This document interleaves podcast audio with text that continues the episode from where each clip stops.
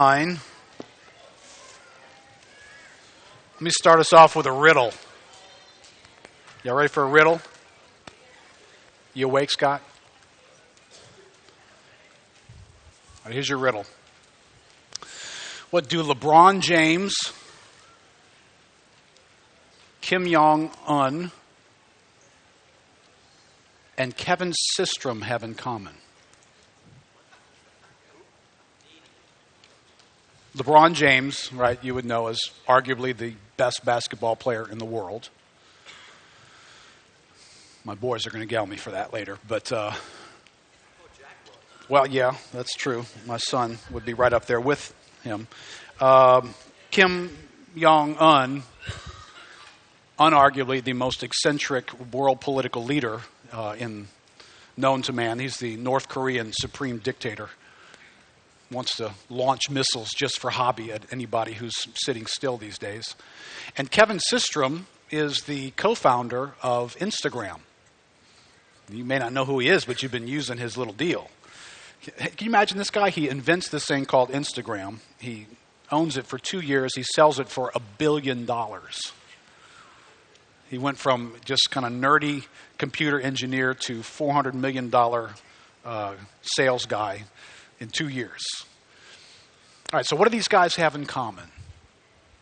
Well, not a whole lot, except that they were all named to Time Magazine's 100 most influential people in the world, along with 97 other people. But what's interesting is this, this, this is going to be so obvious, you're going to wonder do I have to drive to church to hear this? Um, they have something else in common they had to have been born in order to live the life that they're living. Every one of these guys was born, and they actually happened to be about the same age. But there's a great deal of diversity in terms of how, how did these guys come into the world? LeBron James, born to a 16 year old single mother in, in poverty in Akron, Ohio.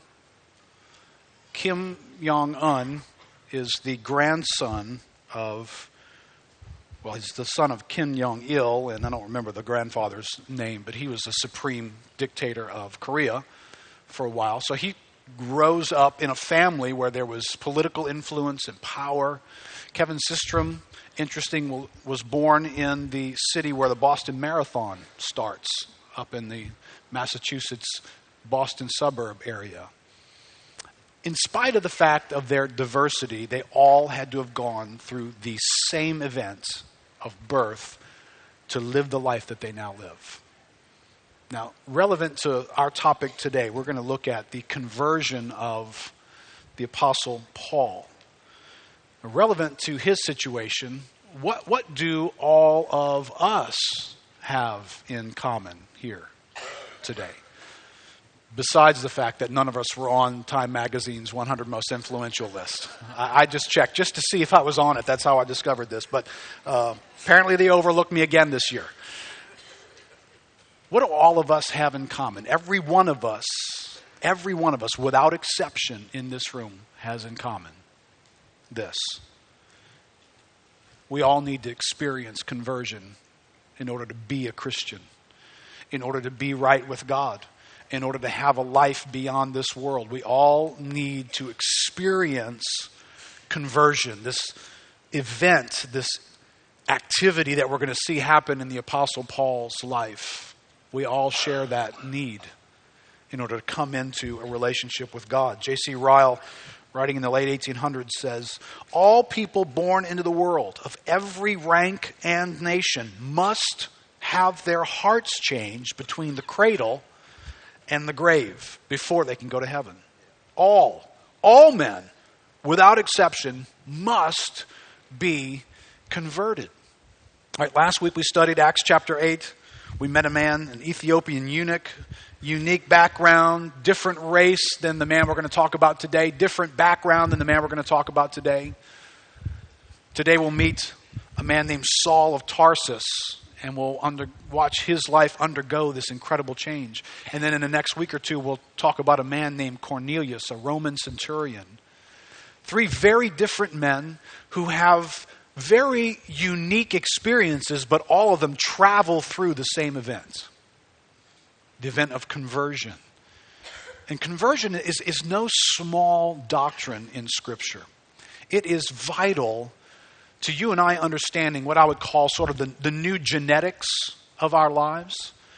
Right? When you were born into this world, you were born with certain traits, certain backgrounds, certain things that made you an individual. But when you undergo conversion, something happens to you that actually makes you a different person. Right? The Bible says that we recognize no man according to the flesh any longer. If you've become a Christian, you've become a new creation. You've become something that you were not before.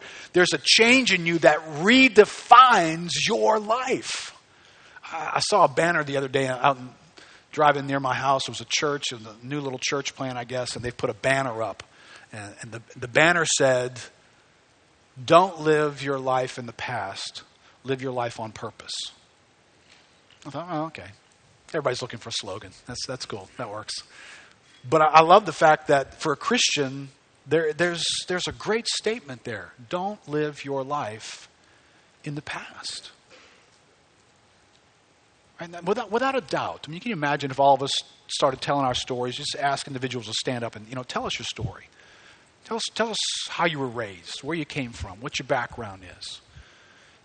You know, what, what economics did you grow up under? What kind of opportunities did you have as a young person, or you, did you not have because your parents were a certain way, or they had certain things, so they could afford stuff for you, they couldn't afford things for you? What kind of what kind of personality did you have? You know, were you reserved, quiet, withdrawn? Were you sneaky? Were you loud, boisterous, got into a lot of trouble? I wonder for some Christians, what's the most defining thing about you now? Now that you're a Christian? What defines who you are now? And I think it's sad to be honest that many, many Christians are still being defined by the things that are part of their past. I mean, without a doubt, some horrible experiences that perhaps some have had here today. You revisit them and you bump into them, and memories come back old habits that won't seem to die. But, but conversion says something to you that at a moment in your life, something so significant happened that you have the right to expect your life was redefined by your conversion. So, this is no small doctrine to get our minds around. It's also no small element in terms of how do you, how do you relate to the Christian life? If you don't understand conversion and you have not experienced conversion, because there's lots of religious people who've never experienced a moment of conversion. God has done something in this person's life at this point that changes the course of their lives. Instead, they're, they're just one day follows the next, follows the next, follows the next, slowly stir in some thoughts, go to church, be around some people, change a little here, change a little there, change a little here, go to church, hear some messages that say, hey, that sounds like that's wrong, this is right, uh, change some of that, adjust some of that, get around some people who don't do those things, they do these things, change some of this, become like that. And Christianity then becomes this, this self reform project where you live your whole life just trying to be persuaded to give up a few ideas and grab a few ideas and give up a few ideas and grab a few ideas. But, but you're basically the power source for that. Unless you understand conversion. In conversion, something happens to you that will redefine you and enable you in a way that could not have happened before. And that's what we're going to see here in the Apostle Paul's life. So let's read Acts chapter 9, beginning in verse 1. But Saul, still breathing threats and murder against the disciples of the Lord, went to the high priest and asked him for letters to the synagogues at Damascus so that if he found any belonging to the way, men or women, he might bring them bound to Jerusalem. So Saul is in Jerusalem. He's about to travel north to Damascus because there's, there's a bunch of folks who have fled there. There's a bunch of Christians who have fled there, and they're living in Damascus. And he's gotten wind of that, and he wants to go bring them back to Jerusalem. Now, as he went on his way, he approached Damascus, and suddenly a light from heaven flashed around him. And falling to the ground, he heard a voice saying to him, Saul, Saul, why are you persecuting me? And he said, Who are you, Lord? And he said, I am Jesus, whom you are persecuting. But rise and enter the city, and you will be told what you are to do. This is interesting. I want to, there's so many great thoughts, and we have to just not preach on all of them, but just can you at least grab a thought here that the Son of God takes your life personally? Right? Had, had Paul actually beat up on Jesus Christ yet? Yes, according to Jesus. No, according to his resurrected body that he was living in. But Jesus takes your life personally. What happens to you, he feels, experiences, and goes through with you. Saul, why are you persecuting me when you persecute my own? Verse 7 The men who were traveling with him stood speechless, hearing the voice but seeing no one. Saul rose from the ground, and although his eyes were open, he saw nothing. So they led him by the hand and brought him into Damascus. And for three days he was without sight and neither ate nor drank. Now there was a disciple at Damascus named Ananias. The Lord said to him in a vision, Ananias. And he said, Here I am, Lord. The Lord said to him, Rise and go to the street called Straight and at the house of Judas, look for a man of Tarsus named Saul, for behold, he is praying, and he has seen in a vision a man named Ananias come in and lay his hands on him that he might regain his sight. But Ananias answered, Lord, I've heard from many about this man, how much evil he has done to your saints at Jerusalem. And there, and here, he has authority from the chief priest to bind all who call on your name. But the Lord said to him, Go, for he is a chosen instrument of mine to carry my name before the Gentiles and kings and the children of Israel. For I will show him how much he must suffer for the sake of my name. So Ananias departed and entered the house, and laying his hands on him, he said, Brother Saul, the Lord Jesus, who appeared to you on the road by which you came, has sent me so that you may regain your sight and be filled with the Holy Spirit. And immediately something like scales fell from his eyes, and he regained his sight. Then he rose and was baptized, and taking food, he was strengthened. For some days he was with the disciples at Damascus, and immediately he proclaimed Jesus in the synagogue, saying, He is the Son of God. Can you imagine what this sounded like from him in that moment? He is, I mean, He is the guy I've been after and persecuting. He is the Son of God. You got to believe me on this. And all who heard him were amazed and said, Is not this the man who made havoc in Jerusalem and those who called upon his name? And has he not come here for this purpose, to bring them bound before the chief priests? But Saul increased all the more in strength and confounded the Jews who lived in Damascus by proving that Jesus was the Christ. Father, again, we are grateful for the opportunity to encounter divinely inspired words preserved for us. Lord, we need the aid and leadership and power of the Holy Spirit that we might see in your word the truth that you have placed here. That it would not simply stay on these pages, but it, it would be driving on the street in our hearts in our homes, in the workplace, reaching the lost. Lord, you would awaken our hearts to your word. In Jesus' name, amen. I just want, I want to make three simple points in describing conversion, and then I want to let Paul bring commentary about his conversion later on as he revisits what happened to him there. But three points. One, decent, God interested people need conversion. People who fall in a category of being decent and God interested people need conversion. This is how Paul describes his own life on this day when he needed to be converted. Galatians chapter 1 verse 13 he says, "For you have heard of my former life in Judaism." Here, install some vocabulary here. If you've experienced conversion, then you have a former aspect about your life. Right? And if you can't, you know, there's a few things here I'm going to share today that if you, you can't track with me, then you need to revisit your conversion. There needs to be like a recall going on this morning. You might say, yeah, yeah, I think I'm converted. Okay, if you don't track with me in a bunch of these categories, then you might want to step back and say, huh, I may have a def- defective conversion in my life.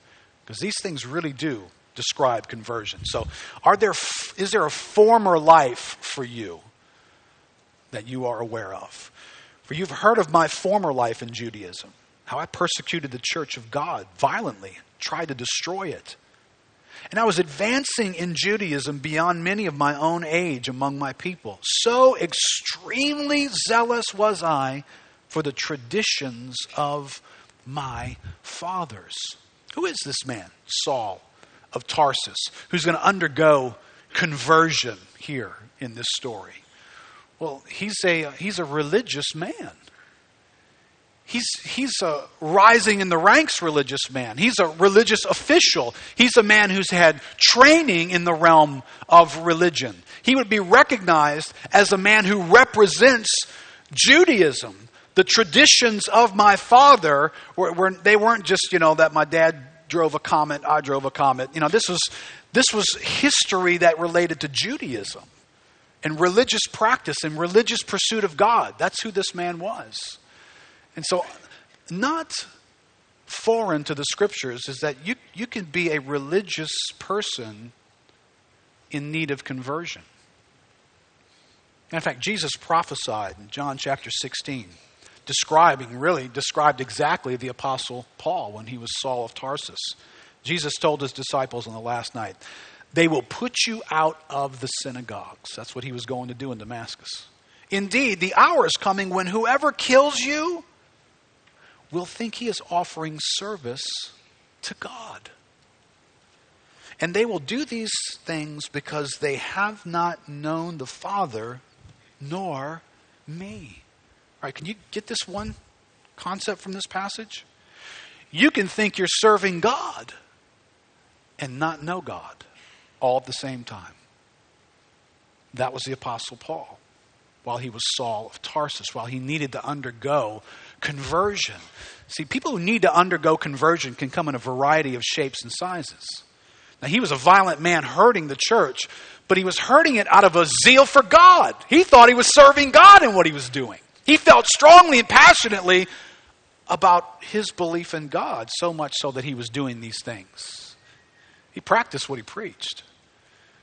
But there's other folks in the book of Acts who are some decent looking folks who need to undergo conversion. Look in Acts chapter 10, verse 1. We'll meet Cornelius here in some more detail in the future. But at Caesarea, there was a man named Cornelius, a centurion of what was known as the Italian cohort, a devout man who feared God with all his household, gave alms generously to the people, and prayed continually to God. And why is his story included? Because in Acts chapter 10, Cornelius is going to be converted. Cornelius is going to undergo conversion. Cornelius, the man here who's described as a devout man who feared God, gave alms generously and prayed continually. You can be described that way and still need to undergo conversion. Huh. What about Lydia over in Acts chapter 16? Kind of background did she come from? Paul's proclaiming the gospel. verse 14, chapter 16. One who heard was a woman named Lydia from the city of Thyatira, a seller of purple goods, who was a worshiper of God. The Lord opened her heart to receive, to understand, to pay attention to what was said by Paul. And after she was baptized, what happened in that moment? Her heart opened to something that previously she didn't get. even though she was a person who prayed, who was a worshiper of God. That's very, very insightful. Very insightful for us who live in a religious culture. It's not as though, and conversion's different for folks. Some people have got a lot of the raw materials that go into conversion when they come to their moment of conversion. They know a lot of the right stuff. They're even doing a lot of the right things. Lydia was. So was Paul. So was Cornelius. Listen, you can be in a setting where you're, where you're living your life with an interest in God, with a level of connection with the activities of God. You can be praying, you can be giving stuff away, you can be attending the meetings, and still be in need of conversion. It may explain a bunch of things about folks to realize. You can be in this meeting today unconverted as much in need of, of conversion as anybody we just described Lydia, Cornelius, or the Apostle Paul. So, decent, God interested people need conversion. Second, conversion is from something. Or you are converted from something. We turn away from something. Immediately, Saul turns away from something. He's on his way to Damascus. He's, he's got a certain value system operating in him that's bringing him to Damascus. He meets Christ, and he's still going to Damascus, but his whole life has changed now. The purpose that drove him to Damascus is now gone. He's now in Damascus under a totally different purpose. He was there to call away disciples. Now he's preaching to people and he's telling them, He is the Christ. I came here to drag you off because you believed He was the Christ. And now I join you in proclaiming He is the Christ. Conversion is from something. Now, listen how Paul describes his life. You want to turn to Philippians 3. I put a little bit of it there in your outline. But if you want to see the fuller passage, listen to what Paul moved away from. This is his, his departure. Philippians chapter 3 verse 4. Though I myself have reason for confidence in the flesh, if anyone else thinks he has reason for confidence, I have more. Right, there was stuff that made up Saul's life that gave him confidence. I want to say it gave him religious confidence. It gave him a sense of, I'm, I'm all right with God. I'm doing what I need to be doing by God. Saul, are, are, are you and God okay? I'm, I'm a deeply religious man. That's what he would have said. Maybe you're here today and you would have answered it in a similar way. And you have confidence because you're deeply religious. He had confidence because he was deeply religious, and he would tell you today, he'd argue with you. You got a reason for confidence? I got more reason for confidence. This is the attitude that he's saying this. I was circumcised on the eighth day of the people of Israel of the tribe of Benjamin, a Hebrew of Hebrews. As to the law, a Pharisee. I mean, I went to Cambridge, man. I got the best degree you could get in the study of religion. Don't, don't tell me. I got a reason to be confident in my religion. As to zeal, did I really mean it? Did I really practice what I preached? I was a persecutor of the church. I went to great lengths to get people who weren't doing it right, who didn't have my understanding of the right way to God. I went after those people. You do that? You live that passionately? As to righteousness under the law, blameless. I was blameless. But whatever gain I had, I count it as loss for the sake of Christ. Indeed, I count everything as loss because of the surpassing worth of knowing Christ Jesus, my Lord. For his sake, I have suffered the loss of all things. Right? Paul's life of conversion was moving away from something. When he was converted on that road to Damascus, that moment of conversion, whatever made up his life began to be rearview mirror material. He moved his life away from those things. Conversion for any of us involves moving away from something. Now, before you try and figure out what exactly is that something, don't, don't be tempted to go down the wrong road because I think this is why many of us miss conversion, misunderstand it.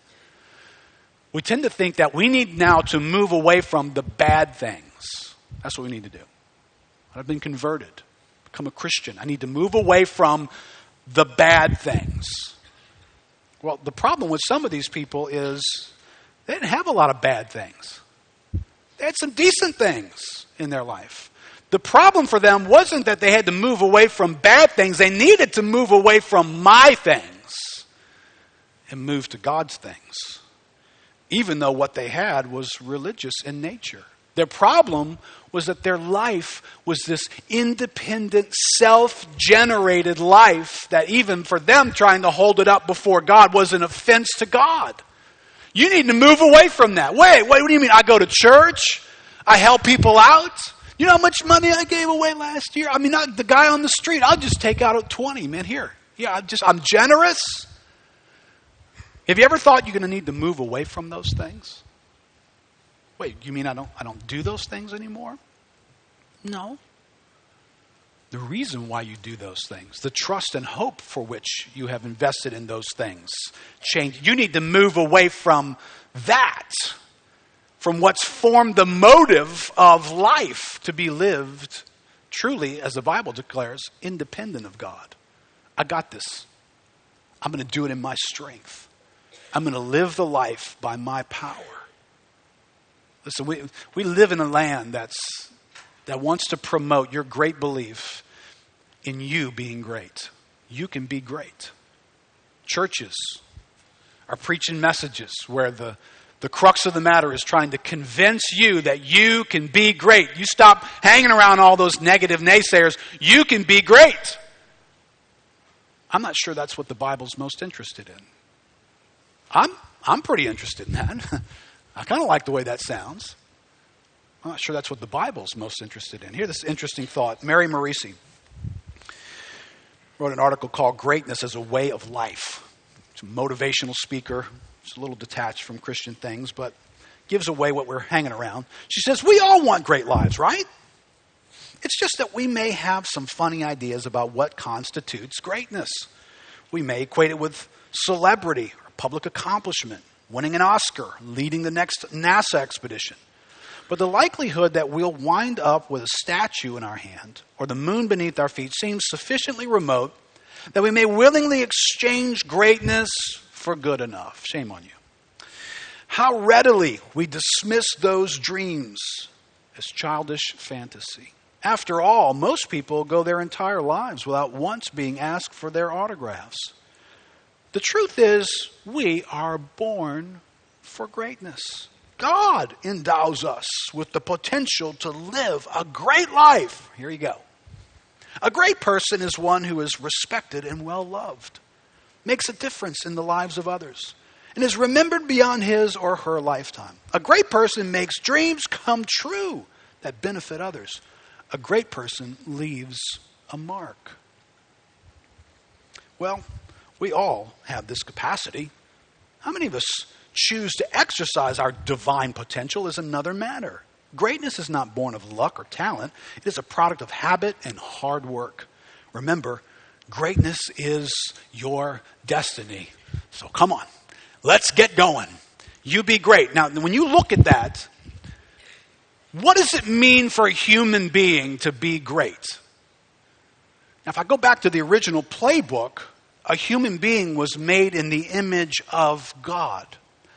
The greatest role that a human being will ever play is to image God. That, that is a purpose statement for us. We are imagers of God. We make the invisible God visible. It's the greatest thing you'll ever do is allow the greatness of God to be seen through your life. That's the greatest thing you'll ever do. And I don't quite find that in that statement. And there's this little substitute. What's interesting here is she even involves God in this equation. God wants you to be great. No, not exactly. God wants His greatness to be seen through your life. That's a little different. But you miss it and you miss heaven. It's that significant. How many of us have ever thought that perhaps God wants us to repent, to be converted from, to turn our back on the lifelong ambition that we've had to be great. I want to be great. I want to be great at this. Now, you're going to develop some categories where you want to be great. You want to perform great, better than anybody else. You want to look great. Want to sound great. You want people to remember you. You want to have a name. You want to be significant. You want success in whatever field. Well, that, that can be a defining thing for you. But, but here's, here's the problem there's a reason why the necessity of our life is to love the Lord our God with all of our heart, soul, mind, and strength. If you don't get that one right, the next one falls to pieces. Love your neighbor as yourself. See, if I, if I abandon this one, if my passion in life is not about the greatness of God, it will be about my greatness. Even if I learn to hang around making other people great for the sake that I can get close and be kind of great. Right? Ever, ever be okay with being the number two guy? Right? I, you know, I'd be the number two guy to LeBron. You know, hang with LeBron, part of LeBron's crew. I mean, he's more noticed than I am, but at least I'm noticed. I'm more noticed than most of the rest of you. I'm great. I'm greater than you are. And some of us, that's enough. I just want to be, I just want to be great in enough people's eyes. But the problem is when I want to be great, and then you get in the way of my greatness, sin burst onto the relational arena. All of a sudden, now, now I'll neglect you. Now I'll use you. Now I'll move on from you. You thought I'd be committed to you and help you. No, no, I'm on to my greatness. Moving on from you. Got to get into some new realm here, some new relationships that are going to help further my greatness project. And I've already used up how you can help me. Done with you. Move on. You're in my way. You know, why, why is it that, that men fall in love with their careers at the expense of their marriages and their families and other things? Why is that? Because they're at work on a greatness project. That's why. I want to be great. And, and I found a category where I can be great. I, I do this really well. I excel at this. I could get noticed for this. I can make money and be known for that. I could be successful in this, even if it's at her expense and my kid's expense. Because I'm in the My Greatness Project. And I don't want to look that way, so I'll just try and divert that. But really, this is about my greatness. I, I wonder if the need for our life is to repent of the pursuit of our own greatness at the expense of God's. Now, now that's a little different, right? Because now it's not just bad things, is it? I don't just need to be turning away from bad things, I need to be turning away from my things that are in the way of God's things in my life. And that's the basis of conversion. That's what we are converted from. David Wells says the goal of conversion is nothing less than loving God with all one's will, emotion, and thinking. Whereas previously, all of these faculties were engaged in self love. You can be going to church and loving what the church does for you, loving the position it affords you, loving the platform it gives you, loving the sense of acceptance. I haven't found acceptance anywhere. I feel significant when I'm part of the church. And I can make it all about me, and you'll find out whether it's all about you when the wheels come off of it.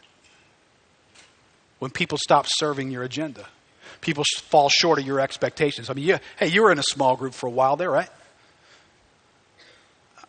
you know, and it sounded exciting and it was fulfilling for a little while, but you know, then those people stopped showing up in my life the way I wanted them to. They stopped reinforcing things for me. They stopped saying things that made me feel significant and cared for. Then I actually I had a need in my life and none of them, none of them showed up. Not even the covenant group leader called. Did you survive? Well, yeah. Well, what are you so angry about? They refused to treat me as great. That's what I'm angry about. They refused to treat my life like it was significant the way I demand that they treat me that way. That's what's at the heart of so much of our relational breakdowns. What if God's calling us to, to not love our own lives that way, but to love His greatness and to love His glory? Jesus was mistreated constantly, and yet it never controlled the next thing that He was going to do. People misread Him, misunderstood Him, accused Him of things, and yet He just did the next thing for the glory of God in His life. That's what defined who He was. See, Jesus had no need to repent. But he did come bringing a message of repentance, the heart of conversion. Question Do you believe that Jesus' introductory proclamation of the gospel to humanity applies to you personally? How did Jesus introduce his message? Matthew chapter 4. Jesus has emerged from the temptation in the wilderness. He's going public now. And he's going to preach. From that time, verse 17, Jesus began to preach, saying, Repent for the kingdom of heaven is at hand. This is the first word out of the mouth of the proclaimer of the gospel. Repent, turn. Is repentance a message for everyone? Does everyone need to repent? I mean, it sounds it's like such a strong word. Conversion. Everybody need to be converted. I mean, I think just the really bad people need that, right? You know, some people are just decent people. They need to repent. Doesn't even make sense. All right, so here's Jesus preaching a message. Variety of audience here. He's got all kinds of people.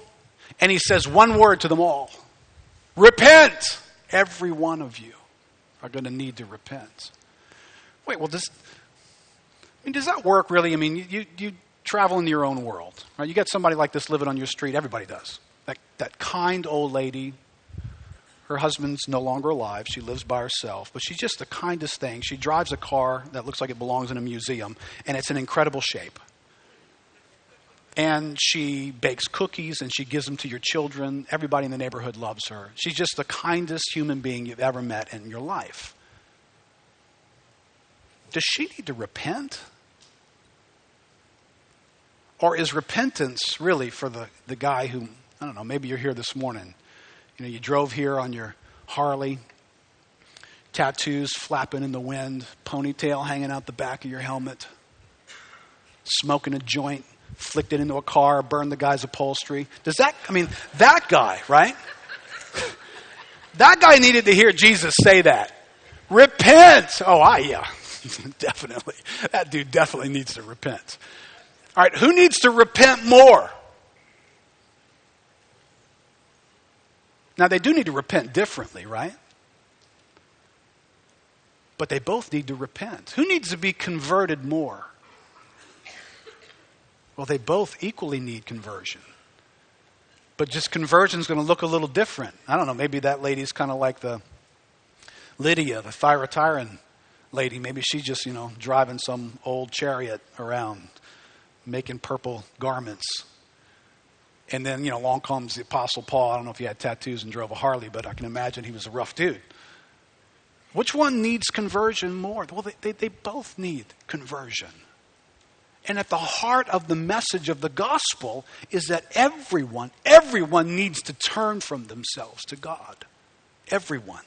Luke chapter 24, Jesus explaining his final thoughts to his disciples. Thus it is written that the Christ should suffer and on the third day rise from the dead, and that repentance and forgiveness of sins should be proclaimed in his name to all nations beginning from Jerusalem. Right, this is the mandate of the Son of God. When you go, here's the program. You present this what I have done, who I am, and that man must repent and receive forgiveness. That's the program. You must repent. Acts chapter 2, verse 37, when Peter preaches on the day of Pentecost. Now, when they heard this, they were cut to the heart and said to Peter and the rest of the apostles, Brothers, what shall we do? Peter just follows instructions. Peter said to them, oh, What did Jesus say? Uh, repent, repent, and be baptized, every one of you, in the name of Jesus Christ for the forgiveness of your sins bro- both are proclaimed. Both are critically important. Acts 17, verse 30. The times of ignorance God overlooked. But now he commands all people everywhere to repent. This is, this is not this is not a negotiable element to the gospel. This, this is presented to the disciples as key ingredients to the program. Conversion, the element that you will need to turn away from something and turn to something, is at the heart of what we proclaim. I think I wrote this in your outline. Repentance is not a small optional element of the Christian life. It is a defining moment. It is included in the charter statement of gospel proclamation.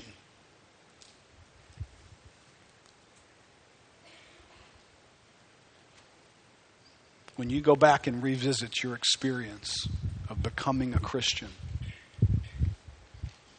were you were you launched into Christianity from the launching pad of repentance? The launching pad that produced former things in your life. You moved away from something. Listen, whether you're an old lady or a guy smoking a joint, you got something to move away from. You've got a life that's been created in the strength of the flesh that is the image of man to move away from and to receive the work of God into your life in a way that changes you and you become the image bearer of God for His glory and greatness to be proclaimed. You have got something to move away from. When you encountered the gospel and you responded to it, what was your response? I think it would be an incomplete understanding of what we see here in this passage to say, you know, I really like that idea of, of, of getting this guilt off my back. I like that. I heard about forgiveness. I like that. Did, did you hear about the repentance part? Because the proclamation was about forgiveness and repentance. And it's the repentance that produces former things and new things. It's turning in life in a different direction. I, I, I fear greatly for this age of Christianity, this watered down effect in our culture that many of us might be here going, let me, let me, let me go back and revisit. Hmm, what, what, what did I respond to and how did I respond? Do you remember repenting? As your response to the good news of what Jesus Christ has done on your behalf to restore you to God. Right? There is a from element, and then there is a to element. Our last point conversion is to something. In conversion, a new life, an operation of life, invades one's personal experience. Right? The conversion of Saul to Paul redefined this man. All, all, of a sudden, he was oriented around some new things. His purpose in life changed.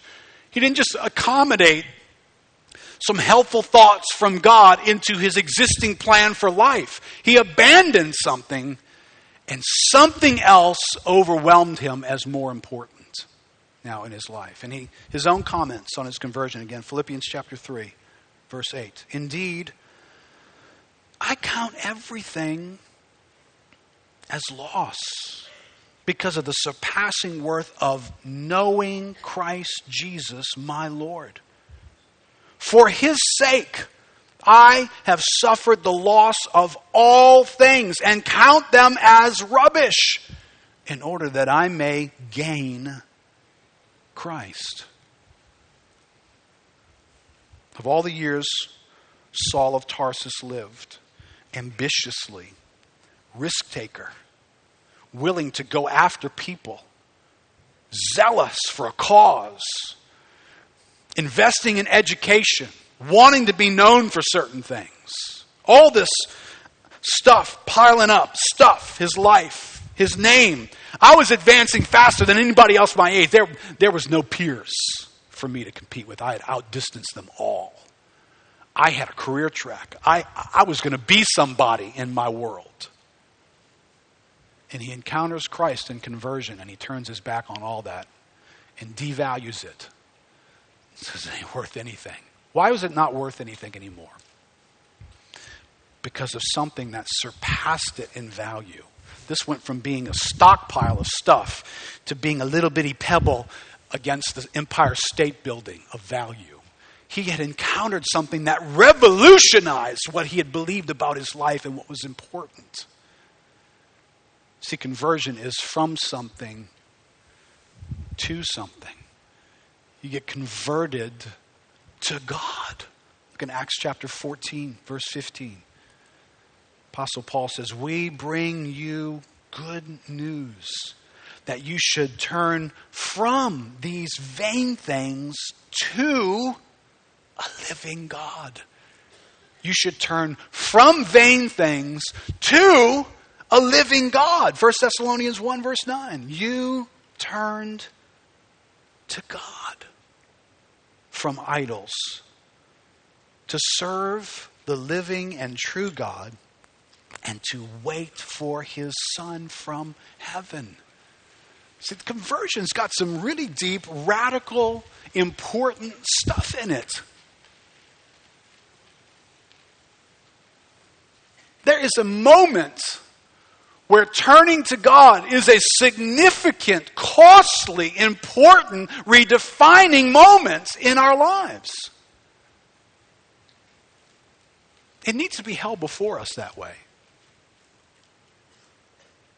I'm not trying to be ugly here, but just, just as a frame of reference and as a concern, if you're kind of drawn to some stuff like this, um, you don't hear a guy like a Joel Osteen preaching on repentance.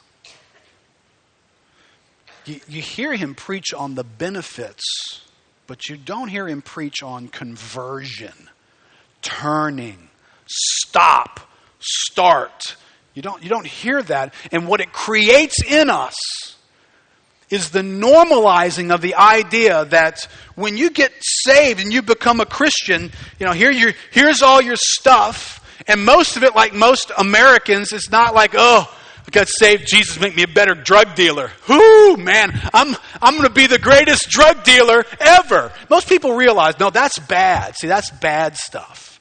I got saved, I got to turn from bad stuff. How about I got saved, I got to turn from my stuff to God's? And the proclamation that says Jesus has come to forgive you of your sins and to give you an abundant life. And it doesn't say, and you'll need to repent and receive it. Creates this idea that, hey, look at all this stuff I got. I've got a big backpack full of stuff I've been building for all these years. And what? Jesus will forgive me? That's great. And he'll come with me now and make everything more and, and more impressive than it ever could. Jesus wants to help me be greater. I'm all over that. Come on. Come on, Jesus. And there's no sense of conversion. There's no turning to God to where He becomes the treasure in our lives. We had treasure before we knew Jesus. Now we still got treasure. And now we've learned how to get Jesus to give us more of our treasure and he still is not the treasure. Did you see this passage here? You turned to God from idols to serve the living and true God and to wait for his Son. To serve him and to wait for him. To serve him and to wait for him. It is an obsession it is a daily delight in serving him and waiting for his appearing. It is a, it is a love affair of the heart that longs for God more than anything else. Everything else I count gladly as loss. And I'm looking for him. Oh, I can't wait for the day I will see him face to face. I'm longing for the one that I love the most that's in my heart. I've turned from something to something to the living God. That song that we sang earlier, the sun comes up. It's a new day dawning. it's time to sing your song again. Every day. Every day. See, look, this, this is what conversion involves. This is what the experience of conversion contains in it. This is a big deal. This is a redefining deal in the life of a Christian. Now, in just a moment, I'm going to make most all of us extremely uncomfortable. Because I'm going to call into question our conversion. Have you really experienced conversion? The good news is if you, if you have not, receive it this morning. But if you have not, how do you know if you have not? Let me skip to this last. I think I've got a quote up here from J.C. Ryle. Gentlemen.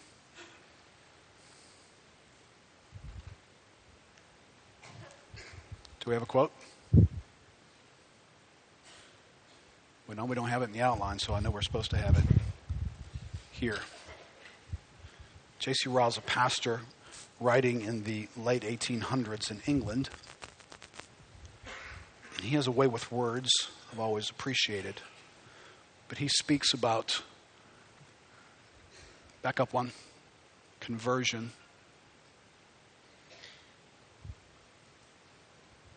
Here we go. Eric, you can go ahead and come up. He says, without conversion of heart, we cannot serve God on earth. We have naturally neither faith, nor fear, nor love toward God and His Son, Jesus Christ. We have no delight in His Word. We take no pleasure in prayer or communion with Him. We have no enjoyment in His ordinances, His house, His people, or His day. We have a form of Christianity and keep up a round of ceremonies and religious performances. But without conversion, we have no more heart in our religion than a brick or a stone.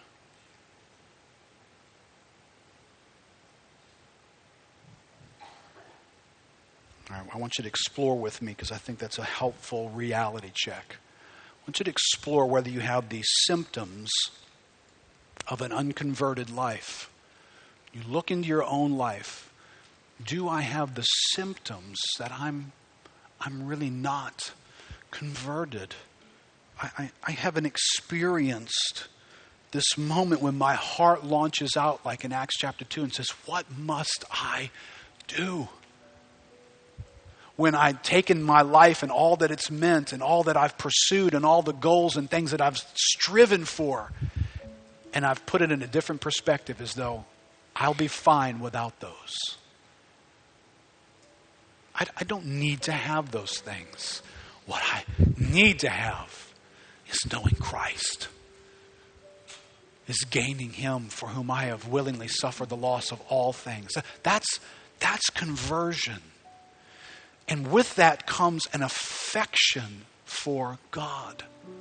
It was the affection for God that drove you to say no to everything else. Listen, if you're finding I can't seem to say no to everything else, it's because you don't you don't have a surpassing value. The moment you have a surpassing value, the moment you do, you'll say no to that. That's just how it works. Which is worth more? Well, if you're saying yes to this, yes to this, yes to this, well, I can just tell you right now.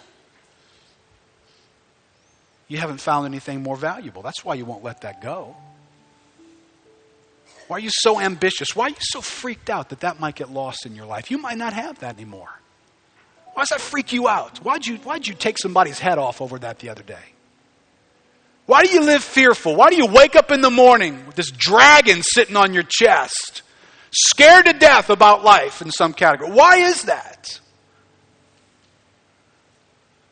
Because you've put your hope in that thing. That thing's determining your life. that ambition, that goal, that pleasure. I've got, I've got to have that. There's, a, there's such a pleasure in this. Are you telling me there isn't greater pleasure in Christ?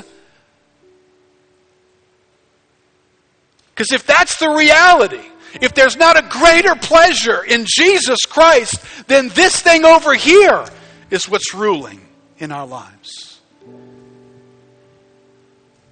It's kind of hard to make that a past thing when it's such a present thing, such an important thing, such a controlling thing in life.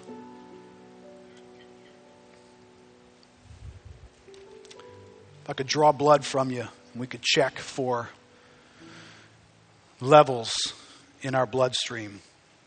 Here, check with me here. Invite the Holy Spirit to help you. Without conversion of heart, we cannot serve God on earth. We have naturally neither faith, nor fear, nor love toward God and His Son. Do you, do you have faith toward God? Do you have a, an appropriate fear of God and His Son? Do you love God and His Son? Well, then I think these other statements here fall in place somewhere. We have no delight in His Word. Are you, are you here with no delight in God's Word? Just God's Word. Just, just, just doesn't, doesn't draw me. I'm not, I'm not all that interested. I can't even tell you when the last time, I don't even know where my Bible is. We take no pleasure in prayer or communion with Him. I mean, come on. When we live these lives that I don't, I don't pray, I don't get around God, I don't commune with God, I, I don't enjoy, I don't look to run away with God, I don't look to create venue to connect with God, I don't enjoy pouring my heart out to God and receiving from God. Those things don't affect me. That's not normal for a person who's been converted. Stop. Stop treating that like it's normal.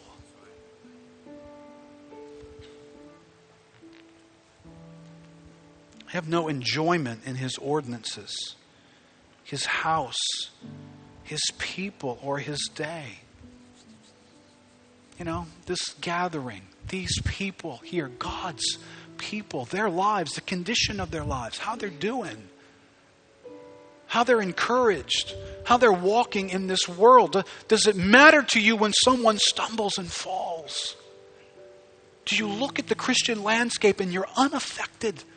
Does it affect you? Is it somebody that's close to you? No, but it's, it's somebody for whom Christ died. It's his son or daughter. Does it affect you? We have a gathering of God's people here. We gather together so we can be influenced by God's presence and God's word. Do I treat this gathering like, well, if I got time?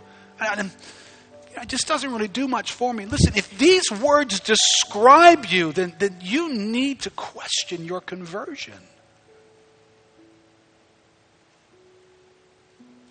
If you can live, I, I, would do no service to you. Now, listen, I'll tell you right now, I'm not trying to freak out every Christian in here who's wrestling with sin and wrestling with failing and fighting for motivation. No, the mere fact that you are wrestling and you are fighting and you are engaged is screaming out at you that you actually probably have been converted because you live in a fallen world and you are fighting for something. This great value has seized your life, but you are fighting everything in you to not hold on to these things, but you want that more than you want this, and you know that.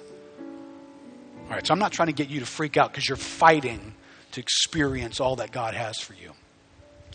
But if you've been going through the motions and you have no passion for God, you don't delight in God's word, you don't ever seek to commune with Him and pray to Him, you don't value the things that He values, like the gathering of His people and the well being of other Christians and the advancement of the gospel into the lost, none of that seems to matter to you. Stop thinking that's normal.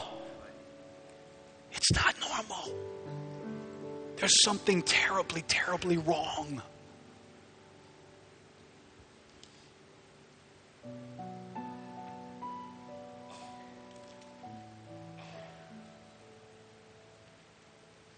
This, this American Christianity.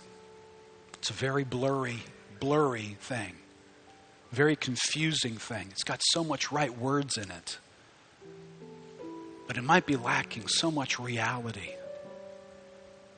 God wanted a whole lot more. He purchased a whole lot more for us. Let me invite you just to, to, allow the Holy Spirit. He's here with us today. He gathers us so that He might influence, communicate with us, convict us, lead us into the truth, lead you from where you are into whatever truth God has this morning for you. Let's just open our hearts to Him. Let's stand up together.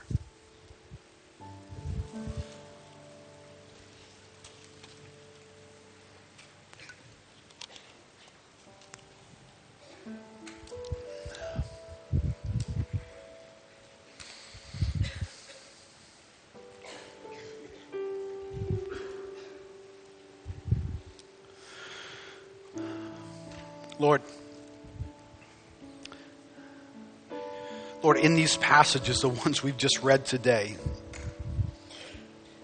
you didn't hesitate to put in the same sentence the call for repentance and the announcement of what Christ did on our behalf that we could never do for ourselves.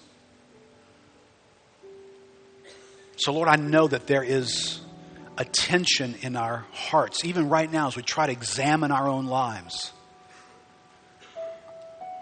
The good news of the gospel that has come to us is the news about what Jesus has done on our behalf, in our place. It is in these passages. He has absorbed the punishment and wrath of God on our behalf. We will never go to our own cross and moment of judgment. Amen. And yet, Lord, once you had accomplished the cross, you turned to your disciples and you said, Go and proclaim this repentance and forgiveness of sins. Lord, perhaps there are some here this morning who have not embraced repentance. They have not turned. They look at their life and they can't find a past. They can't find when things stopped. They can't find an altering point. They can't find when your surpassing value became an obsession to them. They can't find the day when they began to serve the living God. They can't find a moment when they begin to long for the return of the living God. Lord, this morning, would you wreck the idea that that's what Christianity could be? A people who don't long for you? A people who don't love you above everything else? Lord, would you rescue us from that moment, from that idea? And this morning, Lord, would you invite people? Maybe right now you're just sensing God doing this in your heart. Would you invite people to turn? To turn to you, to turn away from to have former things in their lives, former pleasures. This morning, I believe God is telling some people turn away from the pleasures that have defined your life and turn to me, and I, at my right hand are pleasures forevermore. I'll give you pleasures that'll surpass any other pleasures. Turn to me. Do you believe that? Listen, if you're hesitating right now, it's because you believe in a Savior that's pleasures in this world. Turn from it. Tell God, God, no longer. I don't put my hope in that any longer. Achievements, goals, ambitions, things that have occupied you and dominated your life this morning, God is saying, turn. Turn from those things and turn to me. Receive all that I am. Be about me. Be about my glory. Be about my greatness. Expend yourself and give yourself to being my image in this world, proclaiming, allowing my life to be seen and observed in and through you. I'm, I'm forgiving your sins that you might come to me. Come to me. This morning, listen, you can be a part of this church, but maybe you haven't come to Christ. Maybe you've come to a different gathering of people. Maybe you've come to a desire to no longer be strung out on drugs. Maybe you've come from a wrecked life wanting to be an improved life, but have you come to Christ? If you come to Him, Jesus calls and he says, Come to me, all who are weary and heavy laden. Turn from those things and come to me, Lord, this morning, right now. Listen, if you've not done that in your life, do it right now. Turn from anything but Christ, saying, Lord, you, you are what I want. You are what I need. Jesus, I'm coming to you this morning. Whatever else I've been after, you are the one I'm after. You are my hope in this life. You are my future. I'm here to serve you. And I'm here to search for and long for your return that I might be with you forever. This morning, I turn to you, Lord.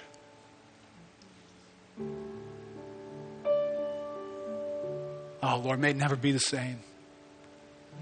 Never the same for Paul. May it never be the same for us, Lord. May it redefine us.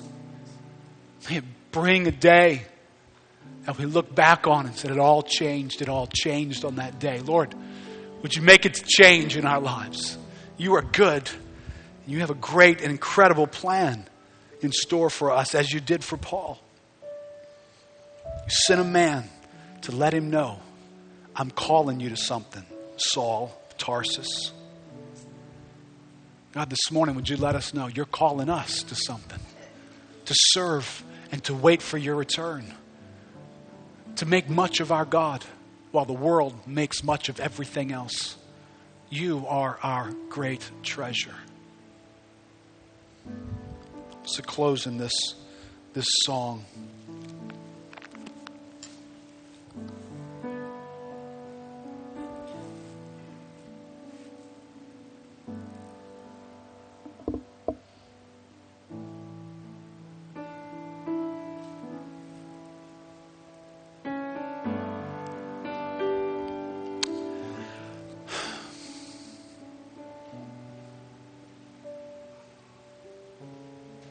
I'm, fighting something right now. It's why you're watching me just think.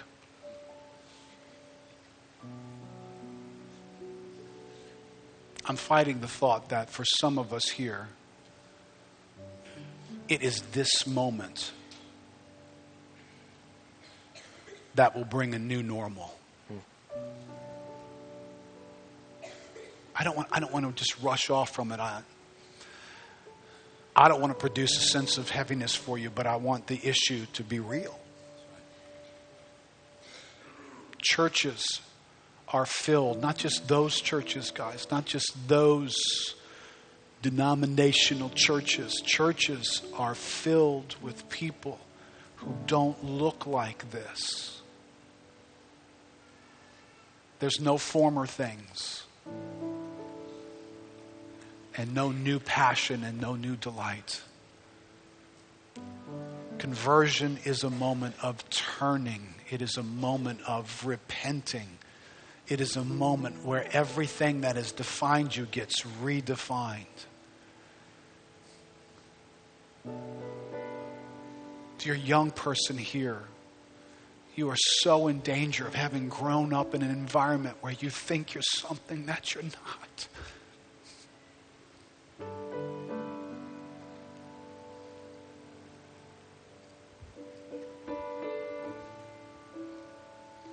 You're not converted just because you attend this church.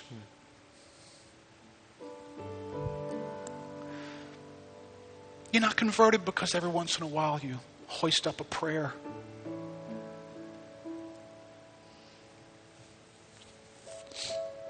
You know you're converted when you experience an obsession going off in your heart, a passion and a delight for the living God. You turn from vain things to the living God. He's alive and He's real and He visits and affects you on a daily basis. Doesn't mean you don't have to struggle, doesn't mean you don't have to fight. But it's a reality. And if you're sitting here saying it's not real to me, it's not real to me, then ask God for grace to see Him. You don't see Him. You think you see Him. You see words. You hear concepts. You have not met the living God. No one will have to talk you into devaluing that when you've met Him. When you see value, you will see the worthlessness of these things. Nobody had to tell Paul to stop putting value in those things, he met value.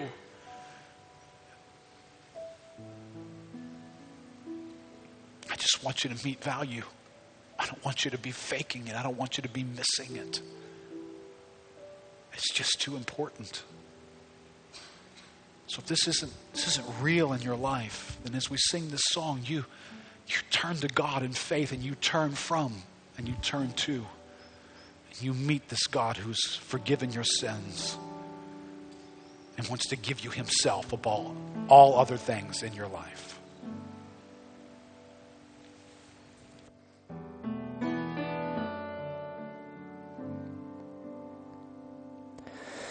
There must be more than this. O breath of God, come breathe within.